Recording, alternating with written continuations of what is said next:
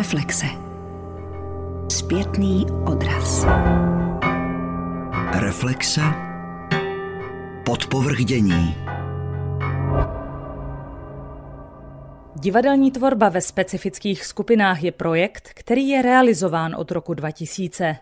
Vznikl na katedře alternativního a loutkového divadla Divadelní fakulty Akademie muzických umění v Praze, kde se potkali dva studenti. Konkrétně studentka oboru režie a dramaturgie a student integračního programu, který se věnoval divadelní režii. Oba měli a stále mají sourozence s postižením, kteří žili částečně doma a částečně v tehdejších ústavech sociální péče, dnešních integračních centrech. Jejich přáním bylo propojit lidi s postižením, kteří by měli zájem o divadelní aktivity, s profesionálními umělci a postupem času se k ním přidali další kolegové z oboru. Zakládající trojicí již organizovaného uskupení byly Zuzana a Vladimír Novákovi a Kateřina Šplíchalová Začali jako divadlo 4x5 v roce 2003 a pokračovali pod současným názvem Divadlo vzhůru nohama, až vznikl projekt Divadelní tvorba ve specifických skupinách, tedy projekt umělecký, pedagogický a výzkumný. Prosím, lidi, lidi, lidi, já mám poprosit lidi, prosím vás lidi, ať hraje.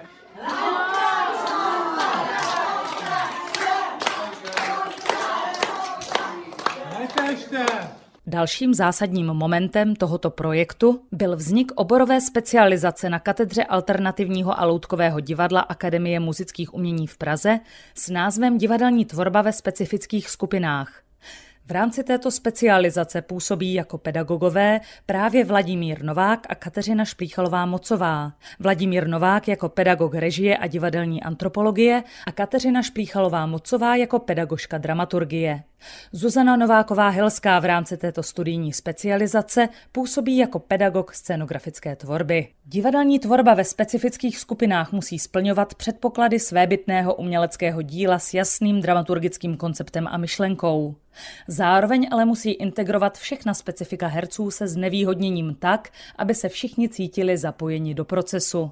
Hlavním předpokladem smysluplného bádání v této oblasti je tvůrčí okamžik. A díky takovým setkáním a tvůrčím okamžikům vznikla za posledních téměř 20 let řada inscenací a představení. Úryvky z nich, tedy z představení Hergules a Perpetua mobile a hudba z inscenace na vlnách doprovází tento pořad. A ti dva spolu šťastně žili ještě dlouho. A Herkules? Já nemám nikoho, jsem sám. Ale, ale, Tak to mluvil na aby si byla hezká, jinak si tě nevemu. O smyslu projektu Divadlo ve specifických skupinách mluvil Vladimír Novák. Smysl projektu v podstatě je úplně jednoduchý. Je to objevování možností divadelní tvorby s lidmi s postižením. Protože mně to přijde smysluplný a při jakýkoliv tvorbě v podstatě zjišťujeme možnosti, kudy se ubírat, objevujeme tvůrčí světy, který máme někde skrytý a potenciál, který máme hlubokou dupaný. A u lidí s postižením je to ještě zřetelnější, protože v podstatě žijou ve většině případech v sociálním zařízení, v nějakém místě, kde nechtějí být a vnímají to, uvědomují si to a my se snažíme jim, ale i samozřejmě nám ten smysl bytí nějakým způsobem zlepšit, okořenit, dát tomu prostě smysl. Co znamená, když člověk s postižením, případně mentálním znevýhodněním, hraje divadlo nebo chodí hrát divadlo?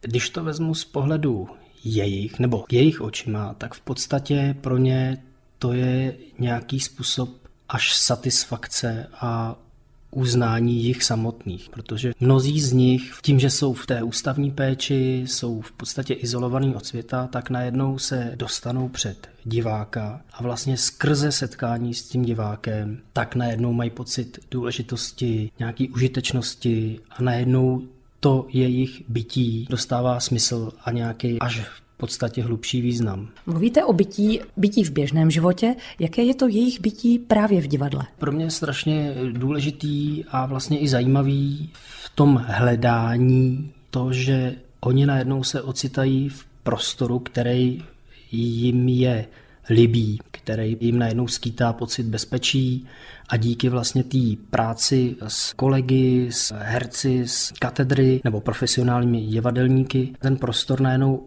ožívá a neožívá jenom tím samotným prostorem, ale i ten prostor jejich vnitřní. To je vlastně si myslím to nejdůležitější, že najednou to vezmou za svý a necítí se izolovaní. Mluvíte o profesionálních divadelnicích ve spojení s lidmi s postižením, s herci s postižením.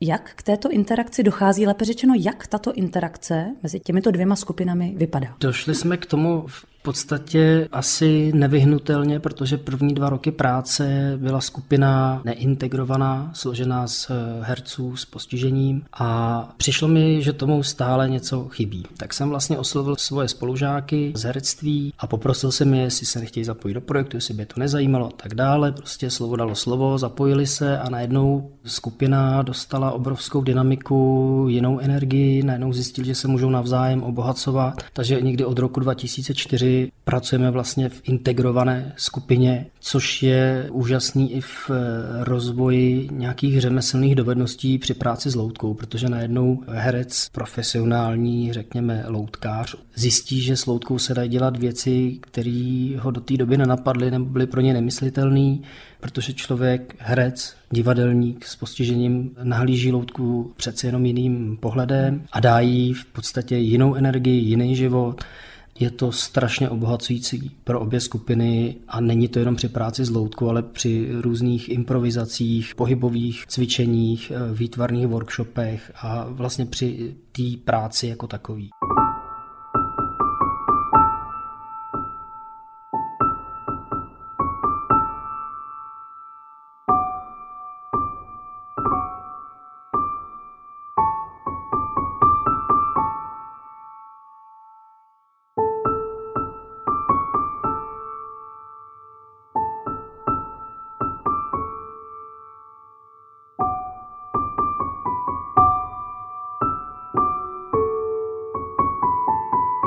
Jak hledáte témata pro divadelní práci ve specifické skupině? Je to celkem složitá otázka, protože já se každé zkoušení snažím udělat jinak, aby to probíhalo jinak, aby byly jiný principy, jiný přístupy, nebo spíš rozdílný od toho předchozího zkoušení, aby to neustrnulo. Snažím se přicházet s jinými typy loutek, s jiným materiálem, i třeba přivést jiný studenty, který mají jiný pohled na tvorbu. Ale téma jako takový v podstatě veškerou práci, veškerý zkoušení začínáme workshopy. Výtvarnými workshopy, vyprávěním, povídáním o tom, co nás trápí, co nás těší. Samozřejmě dostáváme se k tématům osobních životů, to znamená lásky a nelásky. Je to nedílnou součástí té práce. A ty témata, buď to vznikají autorské věci, že třeba přijdou herci, že by chtěli dělat tohleto a tohleto, třeba s Krstinkou tětivů snů na téma vesmír, nebo na vlnách poslední představení v Konikleci v Suchomastech, a nebo pak jsou témata, které se objeví jakoby trošku skrytě, ať to byl třeba Král Ubu, Senoci Svatojánský, Don Quixote, nebo poslední představení Hergules neboli Drakošlap což v podstatě třeba jeden z herců přišel a miluje rytíře, miluje výpravní eposy a říká, že je král Artuš. Říká mi to 20 let, takže už jsem si říkal, že s tím něco musím udělat. A tak jsme dumali, koumali, kluci přišli, dva z herců z kladenské skupiny přišli s tím, že jsou emancipovaní a že nechtějí ženský a že si udělají sami představení ve dvou s Honzou, čtvrtníkem dohromady, že Honzu prostě potřebujou. Tak jsme koumali, co by to mohlo být. Za zabrousili jsme do starých loutkářských spisů a objevili jsme Herkula, my říkáme Hergules a vzniklo představení nebo inscenace s marionetami a stínohrou. A byť to vychází z krásného textu, tak je to samozřejmě z velké části autorský, protože nememorujeme texty, snažíme se při každém zkoušení co se textu týče, tak se snažím, aby to vzali za svý, aby ten text si nacházeli samozřejmě sami zažili ho, měli ho v těle a bylo to součástí jejich bytí na té scéně. Lidé s mentálním znevýhodněním mají bytostnou potřebu tvořit a skrze tuto tvorbu ostatním něco sdělovat, vést s nimi dialog. Komunikace a přímý vztah s divákem jsou hlavním smyslem i cílem vystupování divadelníka s mentálním znevýhodněním na scéně. Prostředníkem této komunikace, tohoto dialogu, může být i loutka. Pro mě u té loutky je důležité, aby byli schopní sdělit to, co sdělit chtějí a potřebují skrze tu loutku. A loutky připadly úplně v podstatě nevyhnutelně, protože skrze tu loutku jsou schopní zapomenout na sebe, mají menší trému, hlavně jsou schopní materiálu vdechnout život ladným, smysluplným způsobem. Mám třeba i takový příklad z praxe, kdy jedna z hereček nebyla 100 tu loutku animovat, neměla k ní ten vztah. Chodila na zkoušku s plišovým medvídkem, s ťapkou a mě jednoho dne napadlo, jsem si říkal, sakra, tak s tím medvídkem si povídá, toho jakoby animuje, tak zkusí s ťapkou udělat tu etídu, kterou si vymyslela, že by chtěla dělat s loutkou. A s ťapkou to fungovalo úplně neuvěřitelným způsobem. Tak jsem za ťapku pak dal loutku a najednou se to tam objevilo, najednou ten princip na něj přišla a od té doby to byla jedna z našich nejlepších loutkářek, dokázala i opravovat a korigovat hru s loutkou ostatních herců. A pamatovala si i texty za ostatní, když už teda text měli. Takže loutka pro nás je prostředek ale zároveň prostředník komunikace a vlastně je to parťák. Ta loutka je v podstatě pro nás vlastně kamarádem obrovským. Co to tady je? Kdo to tu leží? Já ti pomůžu. Já ti pomůžu. Vstávej.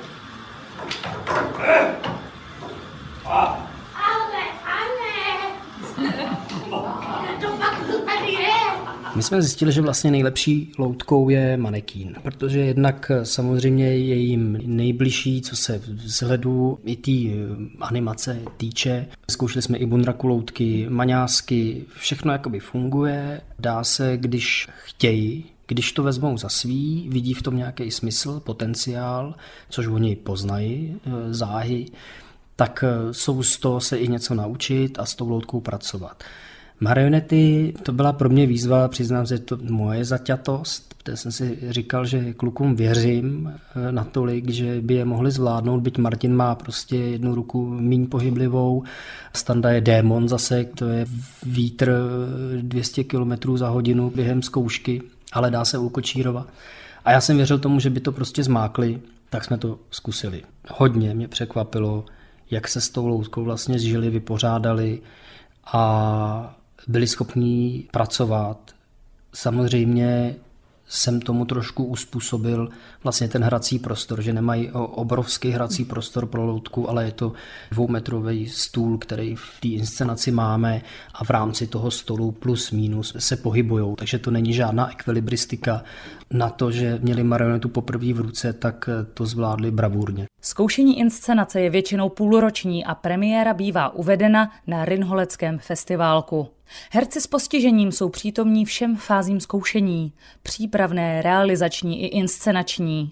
Jde o tvůrčí proces zkoušení, kde se začíná hledáním tématu. Máme teda jednu premiéru maximálně dvě ročně, dají se zvládnout dvě, ale v různých zařízeních, ne s jednou skupinou, což se nám třeba minulý rok povedlo. Proces začíná workshopy výtvarnými, pohybovými, vyprávěním o tématech, které nás zajímají, které by mohly být námětem pro to zkoušení. Když už se k něčemu dobereme, k tématu, k textu, tak začíná období hledání, jakým způsobem to všechno udělat. Jaký využít loutky, jaký materiál, jakým způsobem zkoušet. Je to i o hledání způsobu zkoušení. Jestli intenzivní zkoušení, jestli jednou za týden. Už máme i takový vzory ideální, který se snažíme naplnit. Někdy se to daří, někdy ne.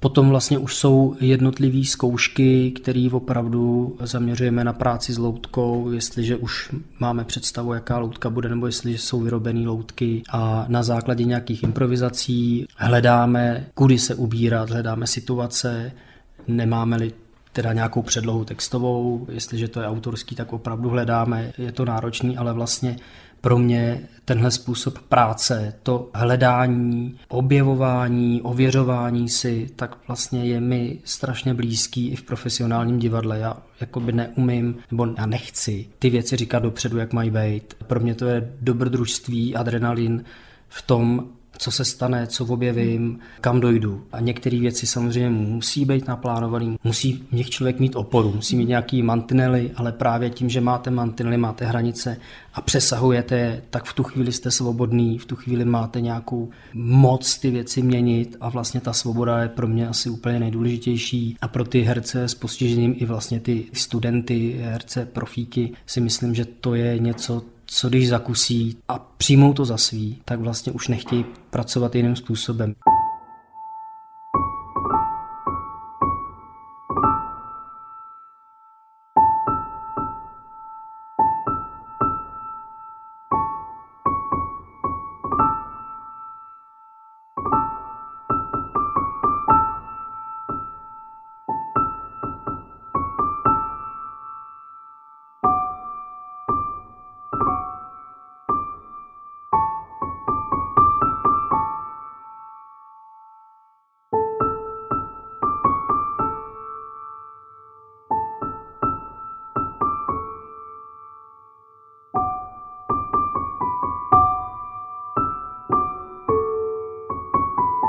Jak komunikuje toto divadlo s divákem? A jak je tato komunikace důležitá pro samotné herce? Máme třeba jednu herečku, která v půlce představně schopna eh, říct eh, svým kolegům eh, moment, všichni se zastaví, ona se jde zeptat lidí, jestli se jim to líbí. A když řeknou, že jo, ani nic jiného říct nemůžou, asi v tu chvíli. Tak řekne, já vám zaspívám, zaspívá písničku, když skončí, řekne si o potlesk a pak řekne svým kolegům pokračujeme a pokračuje se dál tam, kde se skončilo. Stalo se nám to už asi třikrát za tu dobu, takže na to jsme připravení. Vždycky se mi před představením ptá, jestli může zpívat, tak eh, se snažím jí vysvětlit, že to úplně není vhodný, že až na konci klidně, ale nikdy nevíme. Takže ta komunikace pro ně jakoby s divákem během toho, co jsou na tom jevišti, tak je strašně důležitá. My vlastně i máme takovou, nebo já mám takovou až platformu na to, jak konstruju ty inscenace a zjistil jsem, že to dělám i v profesionálním divadle, v úvozovkách, divadlo na divadle. Že mám vnější rámec, což je příběh třeba těch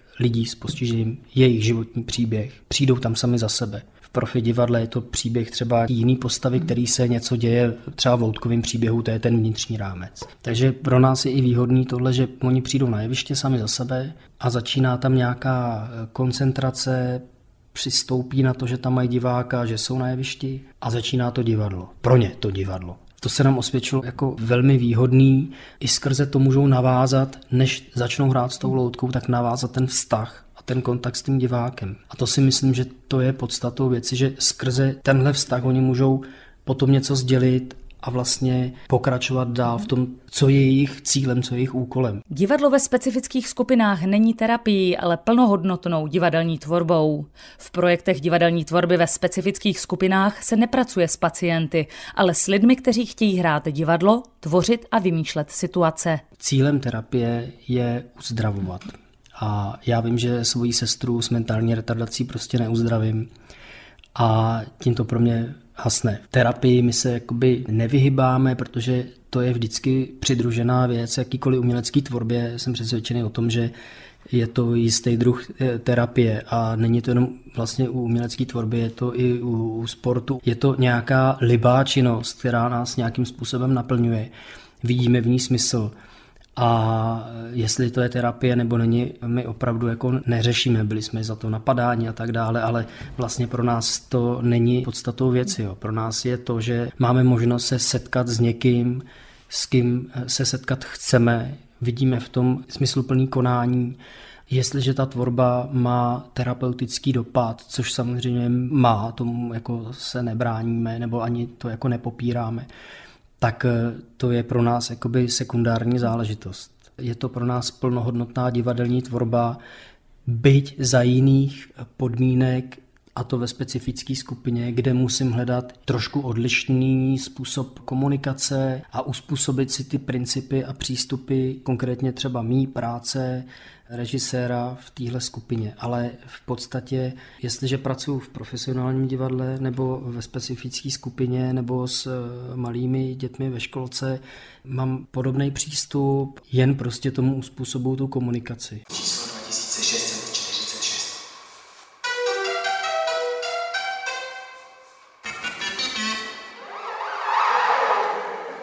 Studijní specializace divadelní tvorba ve specifických skupinách na Akademii muzických umění v Praze je zaměřena na vzdělávání divadelních profesionálů, kteří budou schopni pracovat ve specifických skupinách lidí s různým znevýhodněním, například s pohybovým handicapem, s duševními poruchami, s chronicky nemocnými dětmi v nemocnicích, se seniory, bezdomovci a podobně. Já jsem byl vděčen, že někdy v roce 2013 se nám podařilo získat grant, eh, který počal vydávání publikací odborných k tomuhle tématu a vyústil v realizaci, my říkáme studijní specializace, ale ono vlastně nic takového jakoby neexistuje. Jsou to tři volitelné předměty v rámci celoakademické nabídky, který si můžou studenti zapsat, všechny tři dohromady a můžou se věnovat téhle práci ale samozřejmě je to garantovaný naším výzkumným pracovištěm katedry.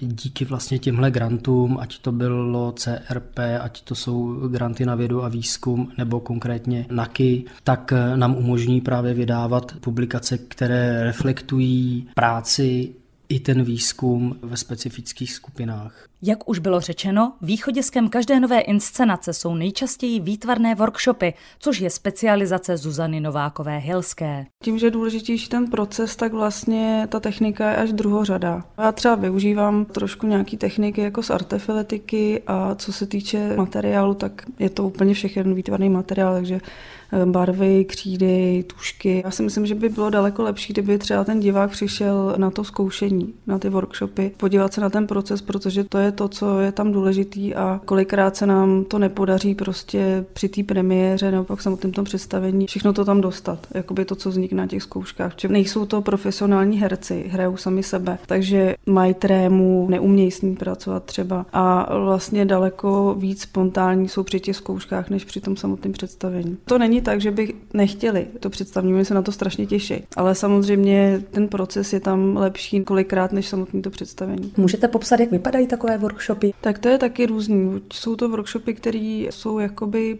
předzvěst nějakého představení, takže tam je to daný, dejme tomu nějakým termínem třeba toho představení, pokud nějaké je, a nebo pak třeba teď mám workshopy, které jsou vyloženě jenom výtvarný, a který jsou v rámci NAKY teď dvouletýho, jmenují se Hnízdo pro duši a tam se soustředím jenom na ten proces té tvorby. Tam není žádný cíl jakoby toho představení. To téma je to Hnízdo pro duši teď momentálně těch výtvarných workshopů. Takže z toho potom vznikají různé objekty nebo loutky, malby, ale není tam žádný jakoby představení, který by bylo na konci. Můžete objasnit téma hnízdo pro duši? Já si myslím, že každý člověk potřebuje nějakou seberealizaci. A ta tvorba, jakákoliv tvorba, ať už výtvarná nebo divadelní, tu seberealizaci nabízí. A ty lidi s postižením žijou dost často v ústavech, kolikrát i celoročně, takže jim chybí domov domov v pravém slova smyslu toho hnízda. Takže je tam i určitá vykořeněnost a tvorba, ta seberealizace jim nabízí být sami sebou, mít jakoby ten domov nebo něco, pro co jakoby můžou fungovat. Jaká jsou specifika právě tohoto výtvarného procesu? Daleko více vychází vlastně z toho herce samotného, jo, než třeba v tom divadle. V divadle prostě výtvarný klidně vymyslí naopak jako kostým, který nějakým způsobem omezuje toho herce. Když to tady ty, ty loutky, kostýmy šijou těm lidem opravdu na míru, herci s postižením. Já třeba ty výtvarné věci hodně ráda dělám stejný téma i s dětma a u nich to vnímání je dost, dost podobný. Jo? Je to takový dítě v dospělém těle trošku. V tom dobrém slova smyslu, jako co se týče fantazie a takového toho dětského pojetí. Takže oni si i sebou nosí různý plišáky, který prostě kolikrát jako zapojíme taky do hry a vlastně se z nich stanou ty loutky. Co vás u toho drží, u této aktivity a co pro sebe v ní objevujete? Mně se na tom líbí to pojetí, jakoby ten přístup právě k tomu divadlu, že to není jenom něco, co se vyrobí na efekt a není to prvoplánový, ale je to vlastně něco, co má ten přesah, co má nějakou větší jako hodnotu. Co to vyžaduje, no? Já myslím, že jako trpělivost a vůbec jako chuť tuhle tu práci dělat. Tam je asi hlavní motivace. A dodělávala jsem si teda nějaký kurzy artefiletiky, což mě hodně jako inspiruje k těm workshopům. Artefiletika je vlastně sebepoznání skrze uměleckou tvorbu. Myslím si, že pro tuhle práci je to zajímavý vlastně v té koncepci pak těch workshopů. V průběhu posledních 17 let se tým projektu Divadlo ve specifických skupinách v několika ústavech sociální péče pokusil o jedinečný kvalitativně výzkumný divadelní experiment. Aby představil, jak tvoří lidé se znevýhodněním, vznikla idea výstavy Hnízdo pro duši, jak už v rozhovoru zmínila Zuzana Nováková-Hilská. Součástí této výstavy je i katalog s několika odbornými studiemi týkajícími se tvorby divadla ve specifických skupinách. Výstava v Muzeu loutkářských kultur v Chrudimi začíná 5. března a potrvá do 1. listopadu. Bude tam k vidění jak dokument, jsou tam fotky ze všech představení, které probíhaly za těch 20 let, fotografie z workshopů, ze zkoušek, jsou tam loutky, masky, kostýmy, je tam dokumentovaný taky Rinholecký festival, což je takový integrační divadelní happening, který pořádáme každý rok. A zároveň tam jsou taky zpřízněný soubory, jako právě jiné jeviště, Honza Čtvrtník, Menteatrál a katedra neslyšících jamů Zoja Mikotová, takže to tam všechno bude k vidění.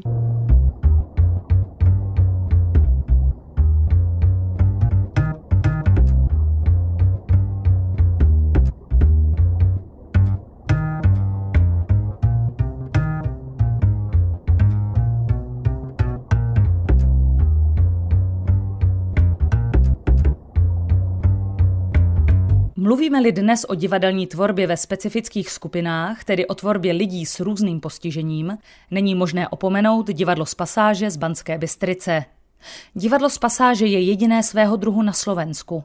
Divadelní soubor má průměrně 14 herců, řadu hostujících režisérů, výtvarníků, hudebníků a dalších zpřízněných umělců pod desetičlenným vedením celé organizace. Své inscenace uvádí od roku 2010 ve vlastním divadelním prostoru a dále na zájezdech nejen na mnohých místech Slovenské republiky. Divadlo z pasáže mapuje a v katalogu k výstavě Hnízdo pro duši o něm pojednal profesor katedry alternativního a loutkového divadla DAMu a dramaturg Miloslav Klíma. To je pro mě zážitek a do dneška to úplně nechápu, jakým zázrakem se to těm lidem povedlo. Nejsou bohatý, makají od rána do večera. Úspěch žádný tohohle typu, tenhle typ tvorby nemá úspěch. To nemůže mít, že to není na úspěch vůbec. To je, jak by to mělo úspěch, tak je někde lež tak je to nepravda. Takže jsem to sledoval a dokonce jsem se opovážil udělat takovou případovou studii o nich, protože o nich málo kdo píše. Jaké je tedy specifikum divadelních komponentů v procesu tvorby a prezentace divadla v takových specifických skupinách, konkrétně tedy divadla z pasáže? Já jsem si uvědomil, a to přejímám od Vladimíra, tu základní tézi, důminka, že tímhle způsobem vyléčím někoho, kdo má postižení, je základní omyl. Existují možnosti lékařské, existují možnosti psychologické, které usnadní těm lidem život nebo pomohou jim v něčem, ale nemůže se ta, ta disproporce se nedá nahradit. Čím pádem neřeším věci toho výsledkového charakteru, čili to je výchozí premisa, ale z té výchozí premisy je druhý krok. Je to lidská bytost? Je. Ta lidská bytost má z hodou okolností nějaká postižení, má právo, má svý tužby, realizovat se cumbajšpil divadlem, tvořit něco, vidějí televizi, vidějí filmy, jdou do divadla, třeba sem tam. Mají právo si to taky zkusit? No jasně, že mají. A teď jde o to, že já musím uvažovat za A, že to je samozřejmost, ale za B, já musím respektovat jak v tom komponentu textovým, tak v tom komponentu režijním, musím respektovat, že jsou tady jistá omezení a já s nimi musím vědomně pracovat. A ten vtip je v tom, a to je to nejkrásnější na kumštu, když já dostanu zadání, na který v první chvíli no to nejde, a pak to jde, tak to je stejný, to je stejná situace. Čili pokud jde o texty, o tyhle ty záležitosti, já musím samozřejmě uvažovat o tom, že pole je dnes jako všude v divadle otevřené úplně. Neexistuje žádné omezení. Čili vyberou zcela logicky to, co je jim přirozené. Čili já musím jako dramaturg vždycky dávat pozor na to, jestli ten nabídnutý text, a musím ho nabízet materiál, novelu, povídku, hru, cokoliv, příběh, já musím vědět, že to ty, kteří to budou dělat, baví. Že si tam každý našel něco, co mu pomůže. Vtip je v tom, že já musím prostě vidět, že jim to, ten materiál je baví a že jako jsou tam věci, které třeba neumějí formulovat. Že skrz ně něco, použiju hrozný slovo, frustrují svoje nebo prostrkávají svoje bolesti nebo svoje touhy nebo svoje sny nebo svoje představy nebo tohle. No a v tu chvíli jsme tam, jsme na společném hřišti. Oni musí chtít, ale to chtění nemusí být vědomý, nemusí být formulovatelný. Já musím do nich šťourat a když se mi to podaří a objevím tu energii, že tam je společná, v tu chvíli jakoby můžu s tím materiálem dělat cokoliv a já ho připravuji a jestliže se ukáže, že tady potřebuju kus textu, no tak ho upravím nebo něco tam škrtnu nebo něco přidám. Ale důležité je, aby oni to vzali za sebe. Čili ten proces, jak režijní, tak dramaturgický vklad, eh, je velmi dynamický a musí akčně reagovat na to dění. Když nereaguje, tak to zmrtví, v tu chvíli to nemá smysl. Oni nejsou plniči, oni nebudou nic splňovat. Neumějí a proč by to dělali? A pokud jde o tu režii, tam je hrozně důležitý hledat pro každého z nich to místo na slunci, když to takhle řeknu, v tom kolektivu. Když vidím, jak je to autentický, jak je to spontánní, tak to přebije ten, tu otázku, je to teď tady vhodné, není to vhodné. Neboť ta situace je nejdůležitější.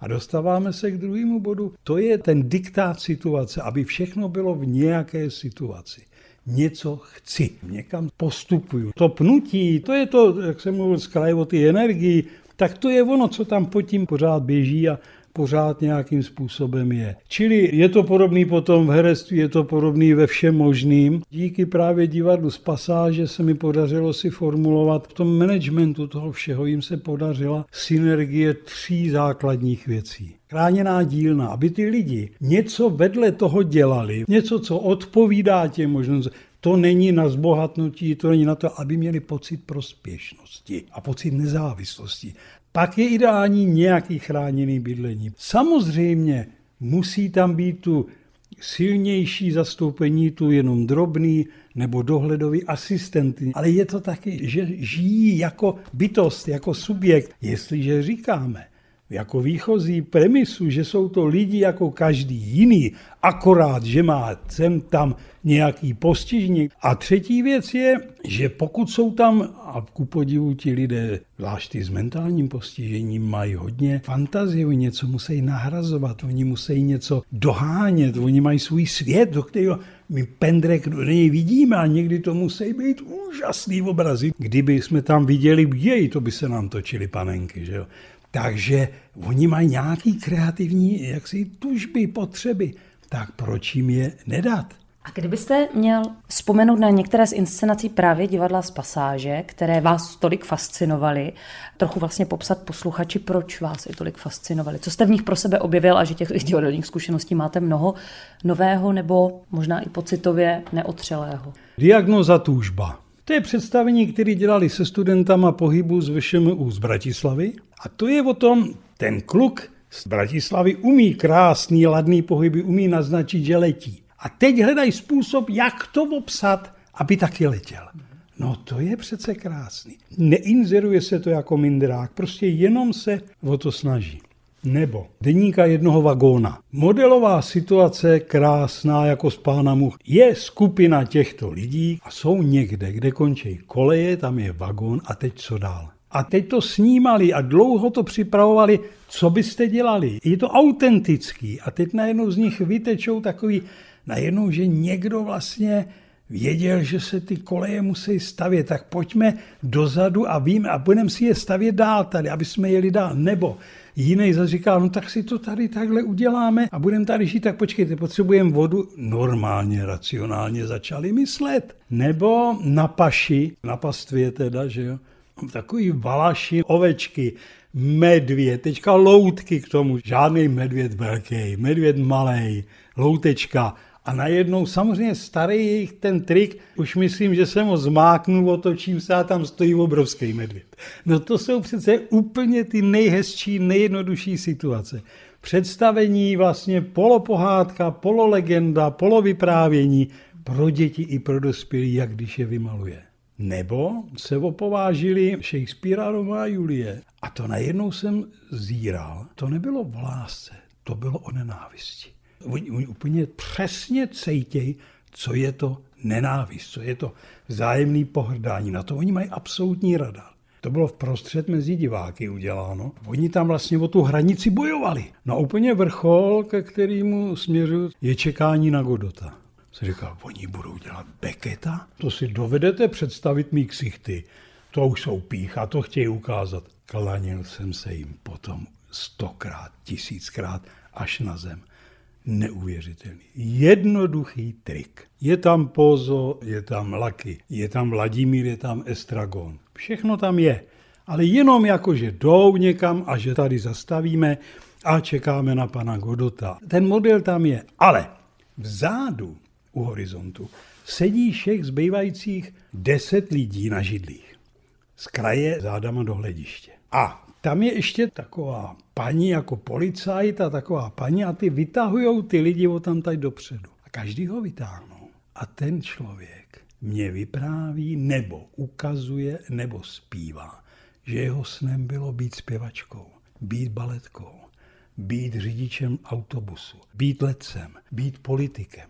Jeden po druhým jejich sny. Furt čekáme na něco, že nikdo nepřijde. A vždycky na konci, vždycky, když to udělají, zvějou boty a ty boty pověsí na ten strom. Je tam i ten strom. Tvrdím zodpovědně, že kdyby náhodou to viděl Beckett, tak by mě totálně zklamal, kdyby se mu to nelíbilo. Specifické divadlo stojí na principech autorské a kolektivní tvorby. Výsledné dílo je zážitkem, setkáním, sdílením, uměním místa i výtvarným dílem.